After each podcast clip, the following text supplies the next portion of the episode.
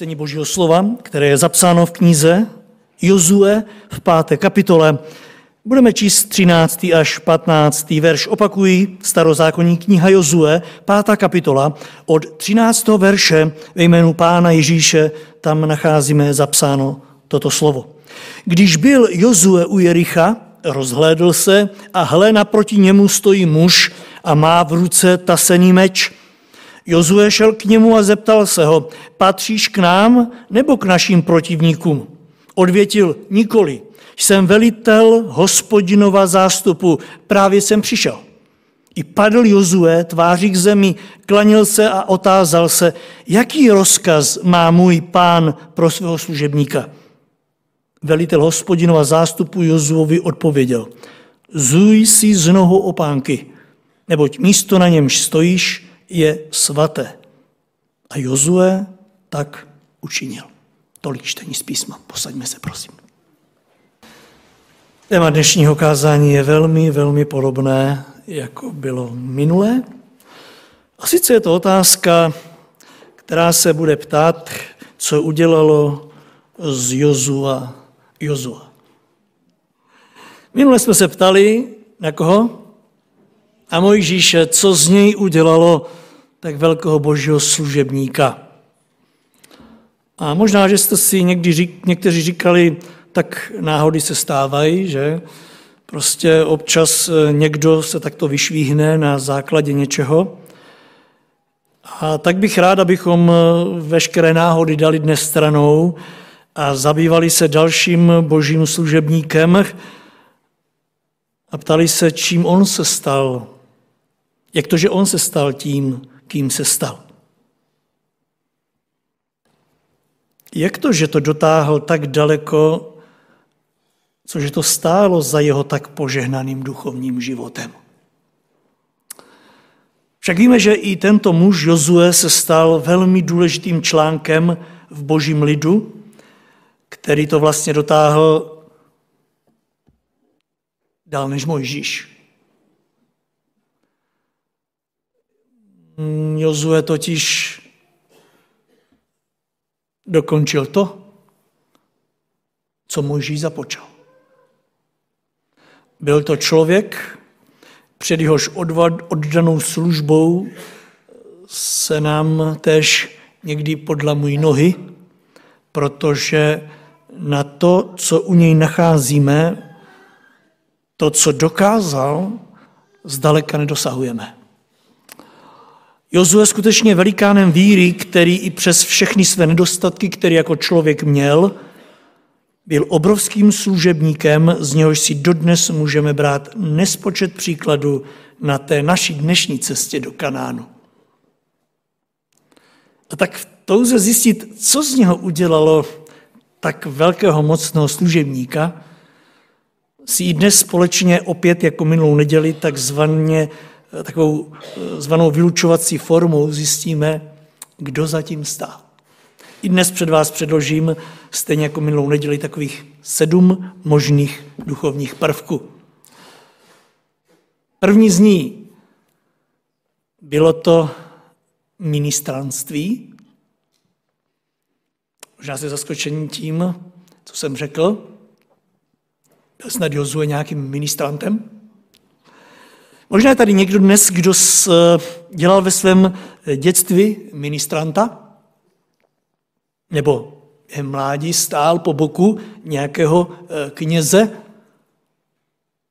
katolické církvi, ale já si nemyslím, že pouze tato církev, eh, která to má ve svých stanovách, má ty, kteří stojí po boku služebníkům, ale myslím teď na každou církev, která počítá s těmi, kdo pomáhají sloužící.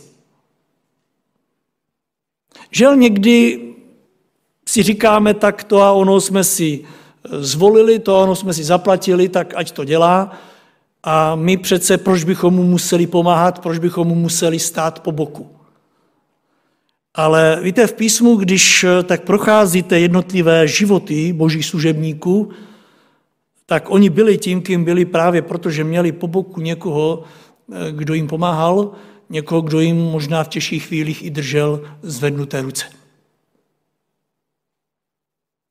Podívejme se na Jozua, co on dělal ještě předtím, než začal zastupovat tuto eh, velikou roli. Stál po boku Mojžíše. Jak jistě víte, to je velmi záslužná služba. Stát po boku tomu, kdo slouží. Možná už jenom proto, aby se necítil sám, aby necítil, že to padá jenom na něj. Skutečně něco takového od svého mládí dělal Jozue po boku Mojžíše. Nevím, jestli jste si někdy toho při čtení Bible všimli, a pokud ne, pojďme se na to společně teď podívat. Druhá Mojžíšova 24.13 říká toto. I povstal Mojžíš a Jozue, který mu přisluhoval, a Mojžíš vystoupil na Boží horu. Když Mojžíš povstal, postavil se i Jozue, který mu přisluhoval. A šli spolu na Boží horu. Jozue byl také takovým, dalo by se říct, informátorem pro Mojžíše, protože když něco slyšel, tak šel to říct Mojžíšovi. Ne, nedonášel mu, ale šel, šel to s ním skonzultovat. Poslouchejte, 2. Možíšova 32.17 říká, tu Jozue uslyšel, jak lid hlučí. Mějte, když šli z té hory dolů, Jozu, eh, Možíš nesl eh, desky zákona, které hospodin napsal prstem, božím prstem. A Jozue, zdá si, že měl možná lepší sluch, však byl si mladší než Mojžíš, uslyší v dálce, jak dav hlučí a čteme, a řekl Mojžíšovi, v táboře je válečný rik. Mojžíš mu ale odpověděl, to není zpěv vítězů. Nezní to ani jako zpěv poražených. Já, říká Mojžíš, tam slyším hlas rozpustilých písní. Jozue byl taky velmi spolehlivý přísluhovač. Když Mojžíš něco potřeboval, tak eh, on přiskočil a pomáhal mu. Opět druhá Mojžíšova 33. kapitola, druhá část 11. verše říká, potom se Mojžíš vracel do tábora. Ale mládenec Jozue, syn Nunův, který mu přisluhoval, se ze stanu nevzdaloval. Víte, když Jozue eh, musel, eh, Možíš musel někam odejít, potřeboval něco vyřídit, ten, kdo mu pomáhal, byl to Jozue, ten se nevzdaloval ze stanu. Měl to tam jaksi pod kontrolou. Co myslíte, to je docela dobrá informace o mládí tohoto Jozua. To je dobrý start, nemyslíte? Proto, kým byl následně, je to krásná informace že to získával vedle Mojžíše. O důvod navíc myslet si, že právě tohle stačí.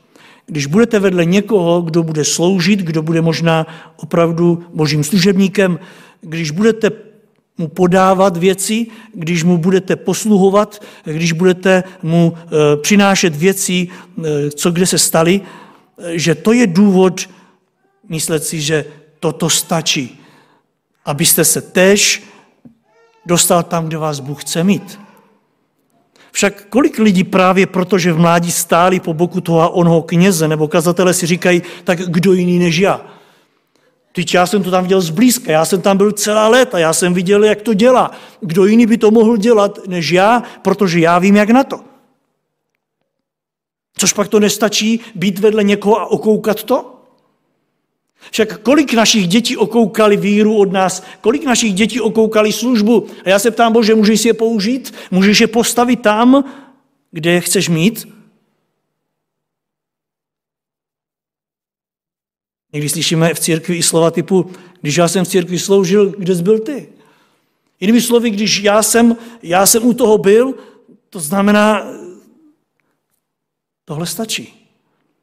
Ano, máme, má se nejednou za to, že tato výsada je tím, co si Bůh může použít. Ale opravdu? Bylo to to nej, co z Jozua udělalo božího služebníka na božím místě? Já věřím, že jsme velmi vděční za každého, kdo se odmala vydal touto cestou a následuje ty, kteří jdou za pánem. Víte, je krásné, krásné vidět naše děti ve službě. Já věřím, že pocitujete stejně jako já tu radost, když naše děti vystoupí a e, takovým způsobem jim vlastním slouží. Když to prostě odmala dělají, ale já se v bázně Boží ptám, stačí to, aby si je Bůh mohl použít pro svoji slávu i později? Stačí, aby to viděli a napodobovali? Říkám ne. Půjdeme dál. Stačí tělesná kariéra? Stačila Jozuovi ta tělesná kariéra, kterou si vybudoval po boku Mojžíše? Čtvrtá Mojžíšova 13. kapitola nám prozrazuje, že Jozue to v tělesné rovině dotáhl na náčelníka izraelského lidu. Bylo tam spousta lidí, spousta odvážných, ale Jozue se vypracuje na náčelníka. Vnímejte, po té, co stál po boku Mojžíše jako mládeneček a posluhoval mu, přišel den, kdy byl jmenován náčelníkem. A jestli si umíte představit, co to pro něho znamenalo, stál v čele pokolení Efraim. Izrael měl 12 pokolení, každé pokolení mělo svého náčelníka, které, který stál v čele a v pokolení Efraim si zvolili Jozua. Byla to pro něj neskutečná podsta. A tak se nám nabízí velmi silní otázka, neudělalo právě toto, čeho dosáhl ve svém životě, to, kým se později pro Boha a jeho lid stal? Nedíval se Bůh a řekl, tak koho bych si vzal teď, koho bych postavil do čela mého lidu? No tak vezmu náčelníka. Však každý víme, že v našem světě se k vyšším funkcím prostě hezky a pomalu postupuje, že? Je to tak? V našem světě se, proto se mu taky říká kariéra, prostě si buduje člověk a schůdek po schůdku se dostává výš a výš. Však jistě víte, že se nestává, aby někdo nastoupil k policii a stal se policajním prezidentem. Uchází se o práci u policie, tak oni říkají, tak hele, zrovna chybí prezident, no tak eh, zastoupíš to místo. To se nestává. Prostě tam se musíte, tam se musíte vypracovat, musíte se dostat do určitých levelů a nazbírat také i na rameno nějaké ty hvězdičky.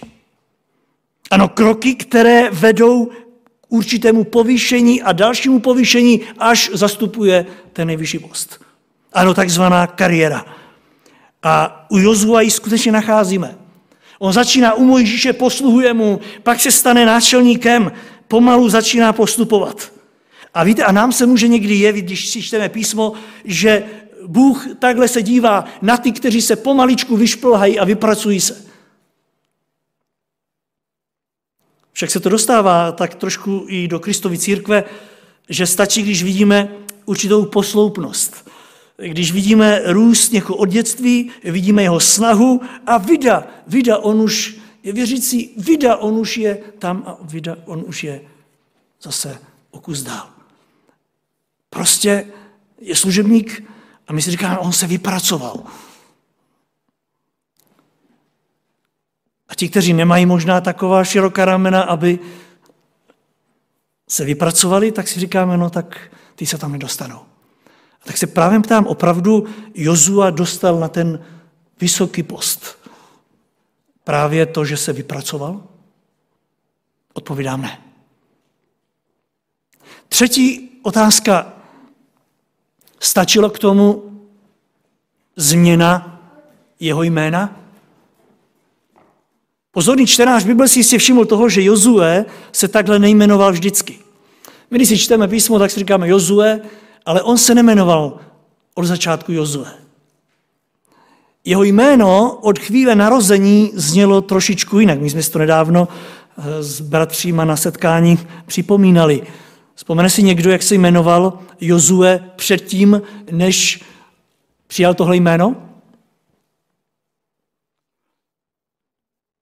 Čtvrtá Možíšova 13. kapitola, druhá část 16. verše říká Hošeu syna Nunova Mojžíš nazval Jozue. Předtím se jmenoval Hošea, neboli Ozeáš. Nepleťme si to s prorokem Ozeášem, ale měl jméno Ozeáš. Hošea. Můžeme si teď o tom myslet, co chceme, ale pro někoho v tomto jde o určitou poctu. Jozue ho přejmenoval, dal mu jméno, které do té doby neměl a pro někoho to může znít a právě toto změna jména ho povyšila do určitého nějakého možná až šlechtického stavu. Ano, jde o určitou poctu, kterou tímhle získal. Prostě jde o jakési vyzvednutí na takový jiný duchovnější level. A vycházíme při tom místě z Bible. Však víte, že Bůh Abrahama také přejmenoval. Předtím se jmenoval Abram. Genesis 32.29 říká, už tě... Uh, tak, to jsem trošku přeskočil. Uh, Jákob. Můj Abramovi řekl hospodin, budeš Abraham a Jákob, Genesis 32.29 říká, už tě nebudou jmenovat Jákob. Tež mu změnil jméno a říká, už tě nebudou jmenovat Jákob, protože jméno Jákob, význam jména Jákob je úskočný.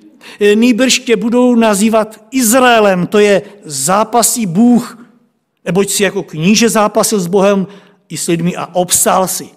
Vnímejte, změna jména, která je důkazem toho, že ten člověk něco dokázal, že zápasil, že obstál a teď je tam položen důraz na to, a teď si dostal nové jméno a teď budeš tím, kým tě Bůh chce mít, protože dřív si tě nemohl použít.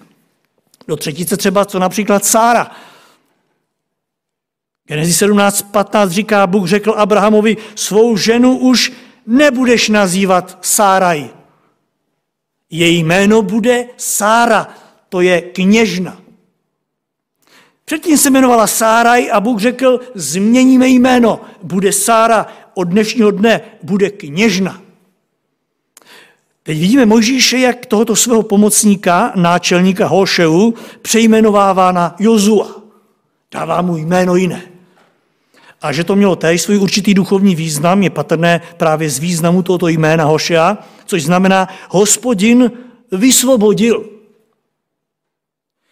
Jozue ale říká, eh, Možíš ale říká, už nebudeš Hošeou, což znamená hospodin vysvobodil, ale budeš Jozuem, což znamená hospodin vysvobodí.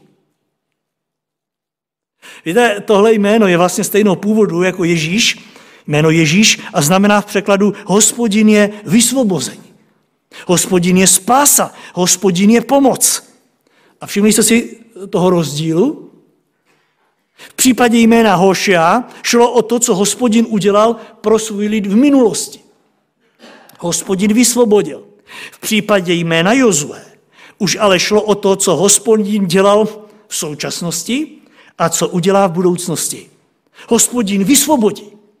To znamená, už nebudeš důkazem toho, že Bůh nás vyvedl z Egypta, ale budeš důkazem toho, že hospodin nás vysvobozuje a vysvobodí. To je určitý duchovní postup, nemyslíte? I v otázce jména.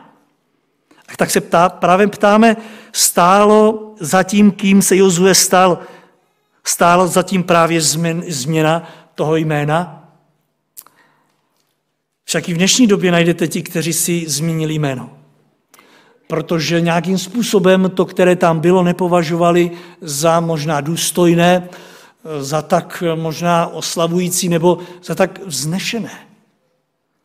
A tak možná přijali jméno, aby bylo bibličtější, aby bylo duchovnější.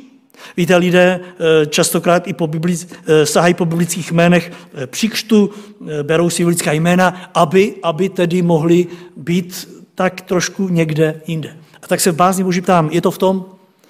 Bratře a sestro, stačí, když si změníš jméno? Stačí, když z Pepy uděláš Davida? Stačí to? Může si tě Bůh použít?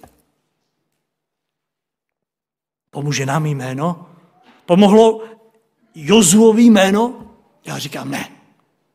To, že byl důkazem něčeho, ano, ale nejméno udělalo to, co si Bůh skrze ní udělal. Čtvrtá otázka, byla to jeho duchovní odvaha? Jozu, jak víte, byl jedním z deseti náčelníků, které vybral Mojžíš za účelem, aby šli proskoumat e, zaslíbenou zemi, do které měli vstoupit a následně obsadit. Jenomže ve chvíli, kdy se vrátili z toho průzkumu, tak osm z deseti začali mluvit o fiasku té jejich mise. Osm z deseti. Začali zemlívat lid, lid a říkat, že tu zemi, kterou jdou převzít do dědictví, není možné obsadit. V žádném případě. Protože, jak říkali, nachází se v ní obři. Synov Enákovi. Doslova říkali, připadali jsme si jak kobylky vedle nich.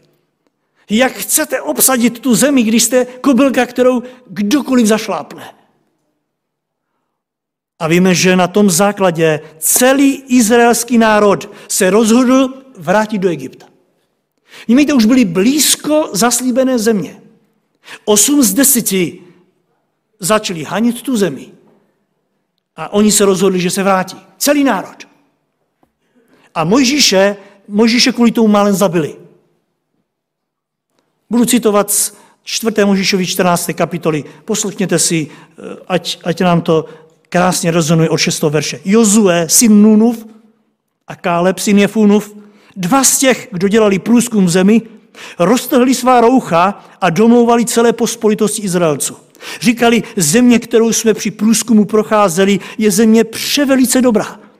Jestliže nám hospodin bude přát, uvede nás do této země a dá nám ji. Je to země oplývající mlékem a medem. Nechtějte se přece bouřit proti hospodinu.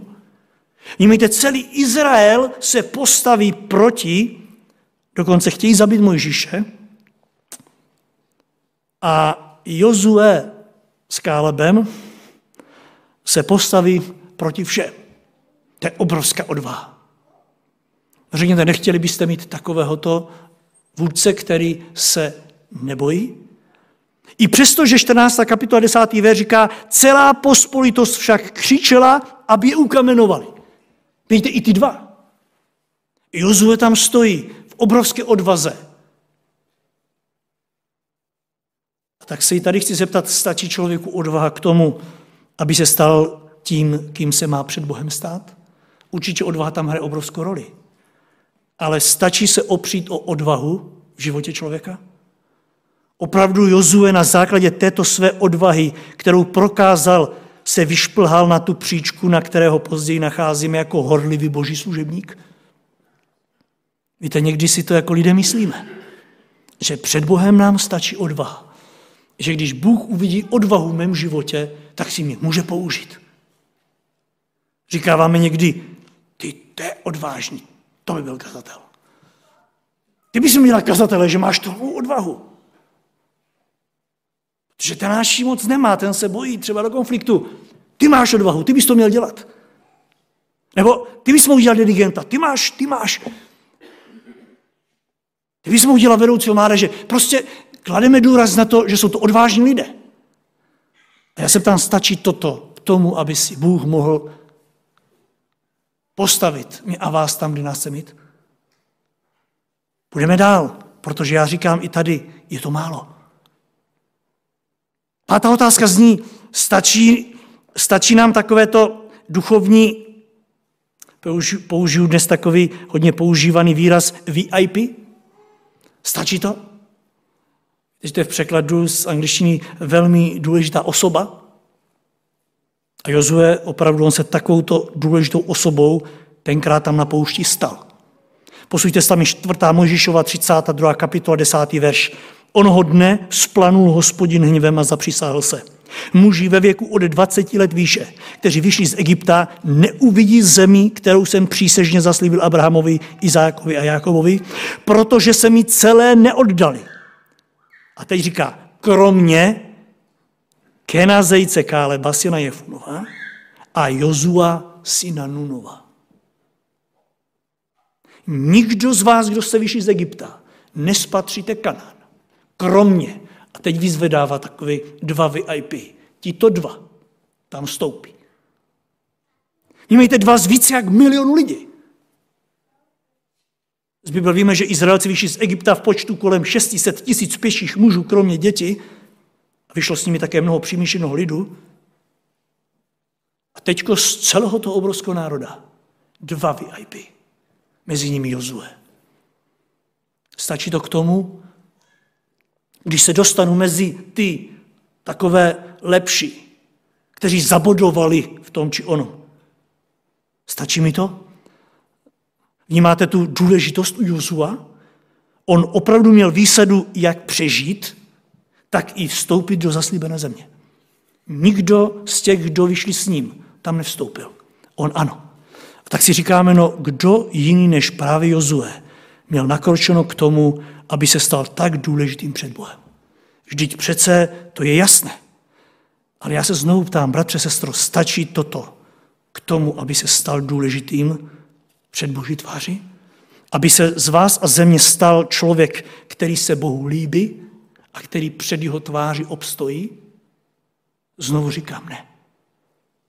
Žádná důležitost, která na nás může být patrná, žádné VIP v tom či onom oboru, před Boží tváři ještě nic neznamená. Bůh klade důraz na jiné věci. Dřív než se dostaneme, tak ještě se chci ptát dvakrát. Po šesté, stačí k tomu určité duchovní zmocnění? Pátá Možíšova 34. kapitola 9. verš nám prozrazuje i tuto věc o Jozuovi. Čteme, že Jozue, syn Nunův, byl naplněn duchem moudrosti. Mojžíš totiž na něho, cituji dál, vložil ruce a Izraelci ho poslouchali a činili, jak přikázal hospodin Mojžíšovi. Ano, někdy se i v církvi má za to, že všechno vyřeší vyprošení požehnání a všechno vyřeší vkládání rukou a vyslání do té a oné práce. A já věřím, že na to klademe důraz. Je to krásné, je to požehnané, ale vyřeší to, když na mě vložíte ruce. Stačí to, pokud tam chybí to nejdůležitější? Stačí vyprosit někomu požehnání. Ostatní před ním sklopí hlavy a říkají si, on je vyslán, on je obdarován. Ano, někdy stačí, když ten onen prokáže svá obdarování, svoji moudrost v řešení problému. A Jozue opravdu tohle vykazoval. Duch moudrosti byl v něm, Mojžíš na něj vložil ruce a on si získal u Izraele obrovskou autoritu. Ale já se znovu ptám, udělalo z Jozua skutečně to, kým posleze byl, právě toto? Stačí to? Stačí opravdu, aby se člověk setkal s člověkem a stal se tím, kým ho Bůh chce mít? Opravdu stačí, abych se setkal s jiným člověkem, který mě pověří a stal se tím, kým mě Bůh chce být? Šel i do církve se dostává tato neplecha. Že vidíme u někoho moudrého ducha, obdarování a tak vložíme ruce a vyšleme ho. A zapomínáme, že tenhle člověk se setkal pouze s člověkem. A třeba sestry, ani tady nenacházíme u Jozua to, co bylo tím podstatným. Když se k tomu dostaneme, znovu ještě jednu otázku, sedmou a poslední v tomto směru. Stačilo k tomu vůdcovství, neboli ten duch vůdce? Z písma víme, že netrvalo dlouho a Mojžíš pověřil Jozua za vůdce Izraele místo sebe. Zkuste si to představit. Mojžíš zavolal Jozua a předal mu štafetu. 31. kapitola z 5. Mojžíšové, 7. verš říká, Mojžíš zavolal Jozua a řekl mu v přítomnosti celého Izraele. Buď rozhodný a údatný, neboť ty vejdeš s tímto lidem do země, kterou hospodin přísahal dát jejich otcům. Ty jim dáš, předáš zemi do dědictví. Počkej, Mojžíši, a ty ne? Ne. Mě hospodin nedovolí tam vstoupit. Ale ty, Jozue, ty budeš tím velikánem, kterým předáš zemi do dědictví. To už něco znamenalo, co říkáte. Tohle už něco znamenalo.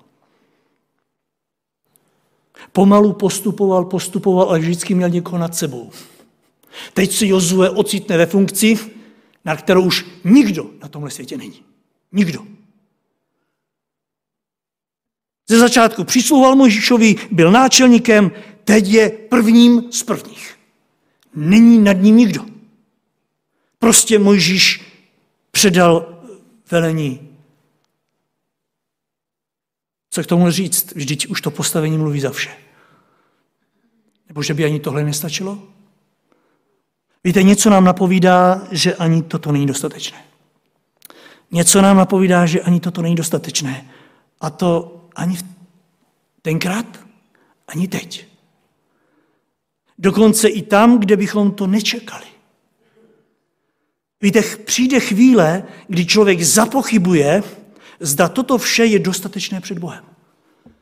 I když se dostanu na tu nejvyšší možnou funkci v církvi Kristově, člověk se ptá, jestli toto je dostačující, aby Bůh mě mohl použít. Víte, já uvedu příklad v tuhle chvíli ze života katolické církve. Já jsem si všiml po smrti jednoho z papežů, po uh, celou dobu jeho života byl vnímán a oslavován jako svatý otec. A víme, že papežům se při, připisuje tento úřad, tento titul svatý otec. Přestože písmo říká, že nebudeme nikoho dávat e, název otec, protože on je otcem. Tento muž je oslavován jako svatý otec. Úřadoval od takzvaného svatého stolce. Připomínám stále to slovo, svatý stolec. Byl pokládán za zástupce Boha na této zemi. A do dneska jsou pokládáni za zástupci. To, co mě ale zarazilo po jeho smrti, bylo to, že k tomu, aby byl prohlášen za svatého, potřeboval pozbírat tři posmrtné zázraky. Ano, nějakou chvíli trvalo, než se tak stalo, než se přihlásili ti, kteří tvrdili, že se k němu modlili po jeho smrti a on je uzdravil. Vnímejte, až teprve poté, na základě těchto tří e, důkazů byl blahořečený. A zdravý selský rozum nám velí se ptát, tak byl svatý předtím nebo nebyl svatý? Pokud byl, k čemu nějaké důkazy další, aby byl vysvěcený? Kdyby byl, proč musí procházet posmrtným posvěcením? A pokud nebyl, proč se jako svatý nechal uctívat? Proč si osvojil tenhle titul svatý otec? Když máme jednoho otce. Proč? A teď zpátky k Jozuovi. Nacházíme ho tež téměř na té nejvyšší úrovni, na které byl. Nikdo už nebyl nad ním. Nikdo svatější nebyl. Mojžíš na ní vloží ruce a dá mu toto pověření. Všech sedm zmíněných předností z něho činí skutečně toho nej, nej, nej. Není nad ním nikdo. Dokonce víte, že on převede Izrael přes Jordán. A do toho otázka, stačí to takhle Bohu? Byl Jozue tím, kým ho Bůh chtěl mít? Mohl si ho Bůh používat v zaslíbené zemi? Mohl mu odevřít brány zaslíbené země? A může otevřít vám a mně brány nebeského domova na základě toho, co si tady dokážeme vybudovat a kým se dokážeme stát? Může Jozue vést lid dál? Může vítězit v těch bitvách? Vůbec může rozdělovat zemi do dědictví? Může? No my si říkáme, no pane Bože, jako, když ne on, tak kdo? Teď podívej se, co všechno udělal. A já se znovu ptám, můžu já se zalíbit Bohu na základě, které si dokážu vydobit, nebo se k ním vypracovat přes ostatní lidi kolem sebe, po jejichž boku stojím? Znovu říkám ne. A tak se pojďme i v tomhle případě, podobně jako u Mojžíše, podívat na Jozuach, co stálo za tím, kým následně po celý zbytek života byl. Řeknu vám co. A nebude to nic jiného, než co jsem vám řekl minulou neděli. První věc, bylo to jeho osobní setkání s Ježíšem. Bez toho Jozue by nebyl Jozuem. Pátá kapitola 13. verš. Když byl Jozue u Jericha, vnímejte, převedl lid přes Jordán, skončila mana, nastoupil život v zaslíbené zemi, kdy se měl postavit tváři v tvář těm, kteří bránili, aby tu zemi obsadili. Cituji dál, Jozue se rozhlédl, víte, přijde do země a dělá si čas na to, že se dívá. Možíš se podíval jenom z dálky, viděli, ale Jozue tam vstoupil, jeho kroky stály v zaslíbené zemi a tak se rozhlédne a pojednou, co nevidí, cituji, naproti němu stojí muž a má v ruce tasený meč. Jozue jasně v tu chvíli viděl, že dál nemůže. V zaslíbené zemi se mu postavil do cesty muž s mečem. Cituji dál, Jozue šel k němu a zeptal se ho. Patříš k nám? A nebo k našim protivníkům? Odvětil, nikoli. Jsem velitel hospodinova zástupu. Právě jsem přišel. Velitel hospodinova zástupu Jozovi odpověděl. Zuj si z nohou opánky Jozua. Jozue, neboť místo na němž stojíš je svaté. Nepřipomíná vám to Mojžíše? Který se stal tím, kým se stal proto, že mu Bůh řekl, aby se zul? Naprosto stejnou větu. Počkej, pane, ale tak on, že on se nedostal do zaslíbené země, protože víš, on tam byl neposlušný takový, takový trošku rebel. Já jsem už tady.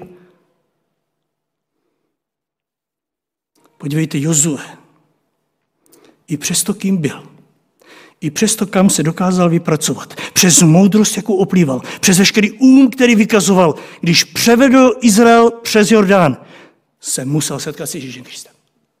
Musel. Do té doby, zdá se, on nezná Boha osobně. Zná hospodina jako někoho tam někde, kdo mluví skrze oblaky a tak dále. Nyní za Jordánem, bratři, sestry, Bůh k němu přichází osobně. Osobě Ježíše Krista. V osobě muže, kterého Jozue neví kam přiřadit. Tam se v bázni Boží. Znáš Boha jako někoho tam někde, nebo jako někoho, koho víš kam přiřadit. Jozue neví, kam přiřadit. Někoho, kdo se postavil před ním určité konkrétní osobě. Neví, kam ho zařadit. A tak se říká, tak moment, ty seš s náma nebo proti nám? Seš se mnou nebo proti mně? To je otázka, kterou si musíme pokládat i v té době. Je Kristus s námi nebo proti nám? Písmo říká, že pokud je on s námi, tak kdo proti nám? Nikdo. Jozue se ptá, ty jsi s náma nebo proti nám? On říká, já jsem velitel hospodinu a zástupu. A právě teď jsem přišel. Jako by řekl, kvůli tobě jsem přišel, Jozue. Kvůli tobě. já jsem velitelem hospodinova zástupu, ty jsi kdo? No já jsem přece velitel Izraele. Já jsem velitel živého Boha. A našel jsem tě, jak stojíš na svaté půdě, obuty. Jozue, co tady děláš s botama na nohu? Jeví se vám to jako náhoda? Mně ne, vůbec. Víte, bez tohoto osobního setkání se svatým Bohem prostřednictvím Ježíše Krista není možné být božím dítětem a už vůbec ne boží službě. Není to možné. Máme-li samozřejmě být tím, kým nás Bůh chce být. Samozřejmě možné to je, co si člověk neudělá.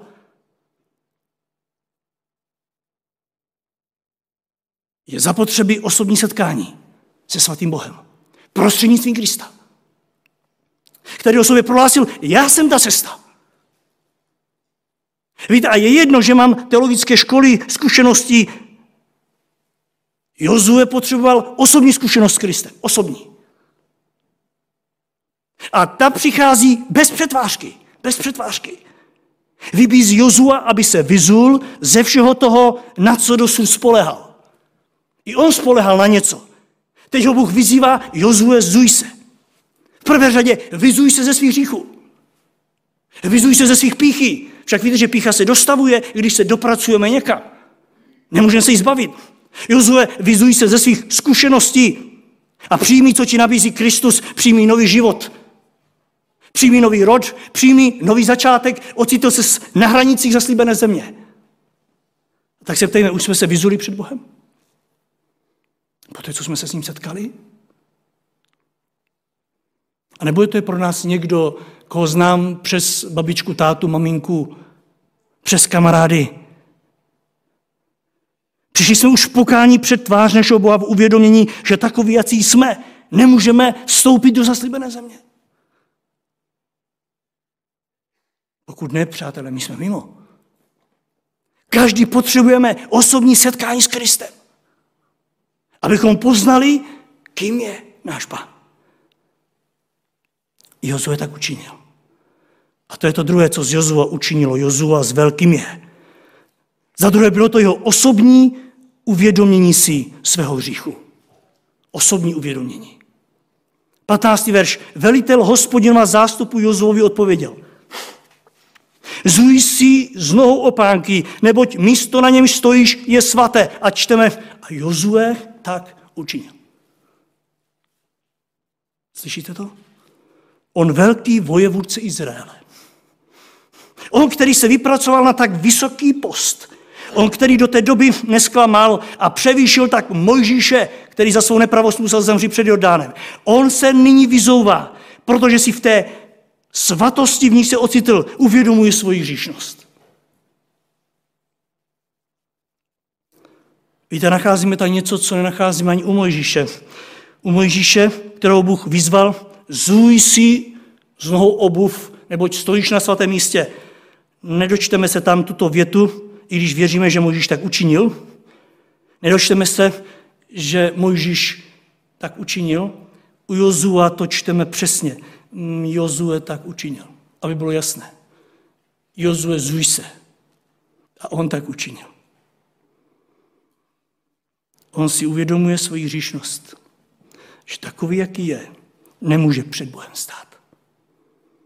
Je jedno, že do té doby měl tolik dobrých vlastností. On si uvědomuje svůj beznadějný stav před Bohem. A víte, co je zvláštní? Že to nebylo v zrcadle toho ohně jako u Mojžíše. Řekli jsme si minule, že to byl oheň, obraz světla, ve kterém Mojžíš vidí sebe sama, svůj hřích. Ale přece jenom Jozue je tež postaven před jakési zrcadlo, které osvítilo jeho život. Všimli se, jaký to bylo? Co měl v rukou tento muž? Neměl hořící keř ani pochodeň, ale měl v rukou meč.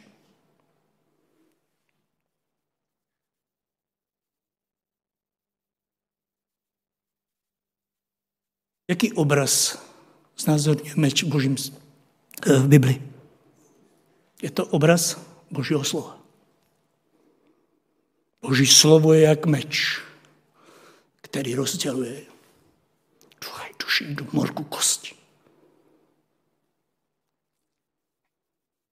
Přesně v lesku toho meče, dovolím si říci, viděl Jozue sebe sama.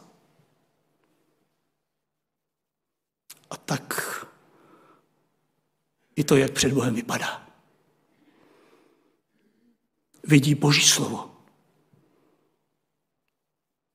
A sebe sama tváří v tvář tomu slovu.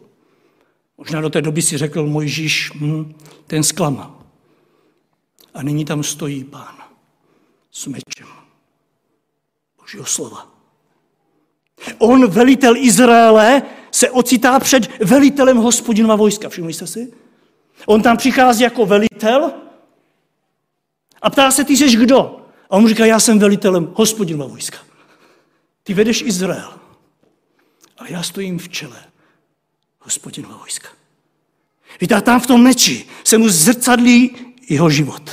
A taky život, který se před Bohem zaslouží trest a smrt. Ano, Jozue vidí, že jeho život potřebuje očištění. Že pokud má před Izraelem jít dál, že pokud ho má uvést a rozdělit mu zemi, nemůže jít takový, jaký je. Nemůže. A tak rychle zuje své boty z nohou.